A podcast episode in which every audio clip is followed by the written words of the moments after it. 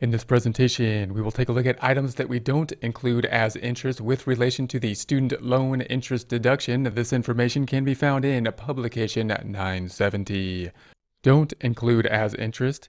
You can't claim a student loan interest deduction for any of the following items. Interest you paid on a student loan if, under the terms of the loan, you aren't legally obligated to make interest payments. So obviously, if you're not required to make the interest payments and for whatever reason you choose to make the interest payments, then that wouldn't be something that would be deductible. So it had to be something, that, of course, the interest normally would be required to be paid as part of the terms of the loan. Loan origination fees that are payments for property or services provided by the lender, such as commitment fees or processing costs.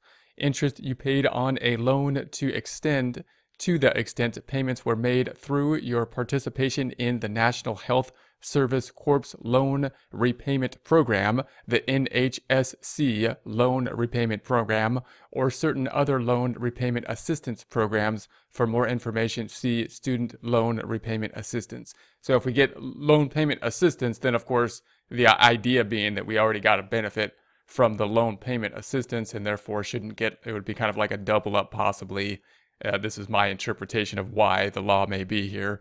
It, it, might be considered a double up in terms of benefits, and therefore we have uh, the restriction there to include the interest uh, as a deduction. Back to the text.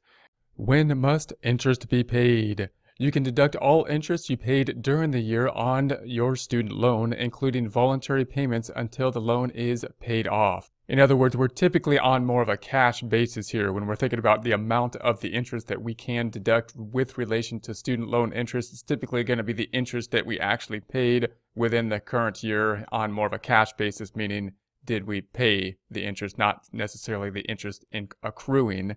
It has to be the actual payment of the interest that would be the typical portion that we could then possibly use as a student loan interest deduction.